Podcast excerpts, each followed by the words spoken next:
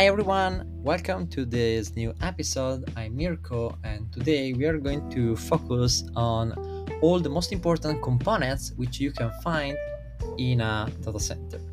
So the storage, the power supply and the cooling system. I think that all the user can understand that for them the most important component is the storage.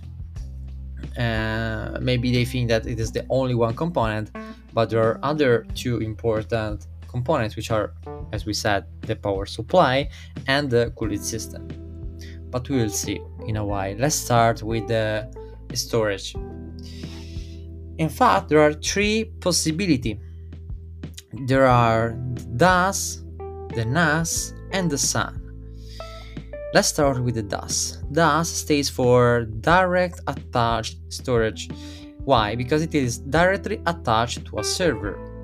It is visible as disk or volumes by the client OS. You cannot add many devices. And you need an external connection. DAS is simply an extension of an existing server and it is not necessarily networked. Okay. So this is the first point, a DAS. A DAS is like an extension of a server, but without connection. So it is not necessarily networked, okay? Let's move to the NAS. As you can understand, the N stays for network. In fact, NAS stays for Network Attached Storage. In this case, it is a computer connected to a network that provides only file-based data storage services. Before, with DAS, it was visible as disk. In this case, it is visible as file server to the client OS. In a NAS, there are one or more hard disks, often organized into logical redundant storage containers, or RAID. Unfortunately, it is only a support storage, but this is the most important pro. In NAS, the servers can work in parallel. So, before we said that DAS was simply an extension of an existing server, here we can say that the NAS is designed as an easy and self-contained solution for sharing files over the network. NAS provides both storage and a file system, and it is used for low volume access to a large amount of storage by many users. Let's focus now on the last of the three type of storage system, which is the storage area network, so SAN. It is a remote storage units that are, or better, they are remote storage units that are connected to a server using a specific networking technology. Let's repeat how the server are visible. We said that DAS are visible as disk, NAS are visible as file server, SAN are visible as disk or volume by the client OS. So it is the same of DAS. SAN are connected to a PC server using a specific networking technology. It is similar to something we've already said for NAS. In SAN there is a nice scalability, and furthermore SAN provides only block-based storage and leaves file system concern on the client side. Last but not least, SAN is the solution for huge capacity devices and multiple simultaneous access to files, such as streaming audio video. And it is the big difference between NAS and SAN. Now I want to talk about the power supply. Why it is important? Because, for example, maybe one day the data center loses the connection to the energy system of the city. In this case, there is a blackout and the server cannot work, but a server has to work. For example, let's think of WhatsApp, okay? I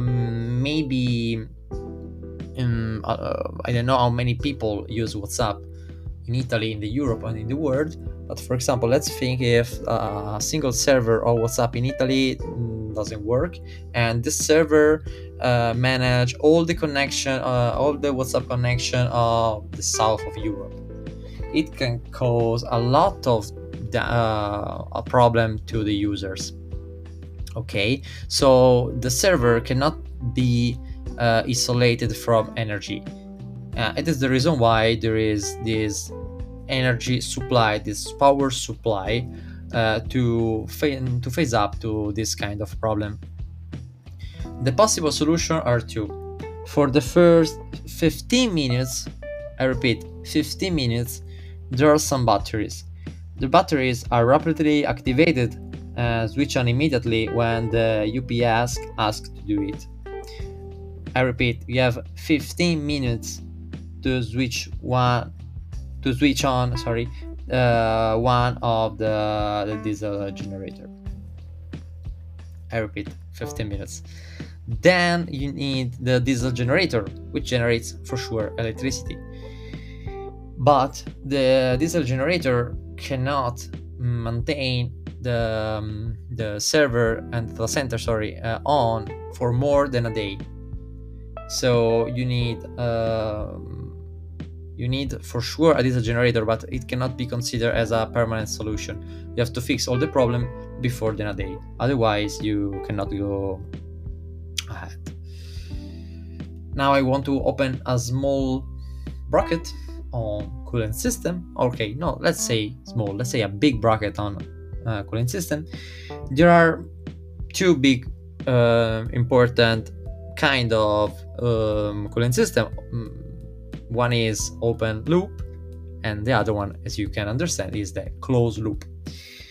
Okay, let's start with open loop. Open loop, for open loop, think about you are in a house and you open the windows. Okay, so only environmental techniques. In particular, if you think about the center, you open all the windows in the center.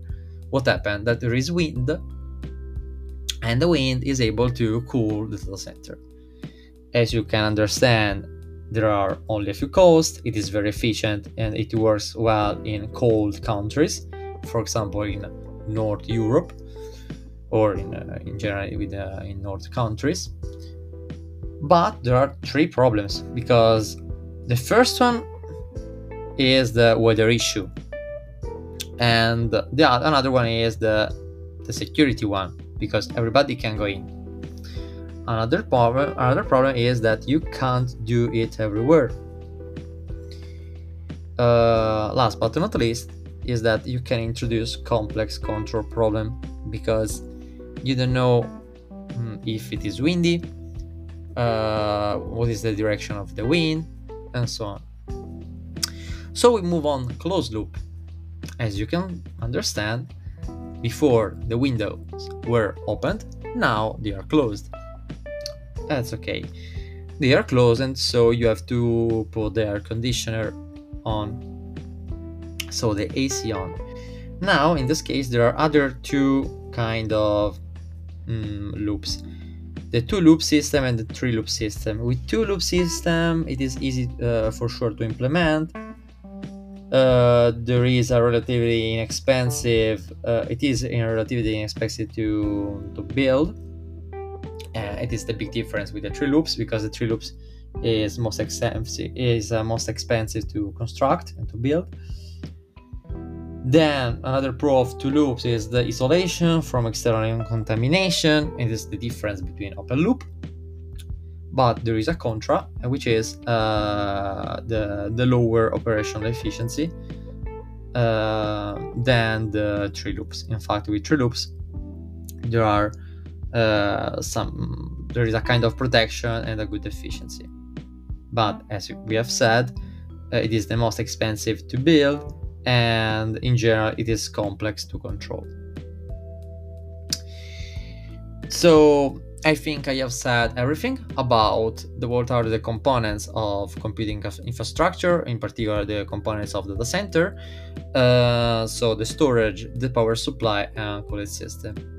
I think we can close here the episode. We will see in the new episode where we are going to talk about cloud computing.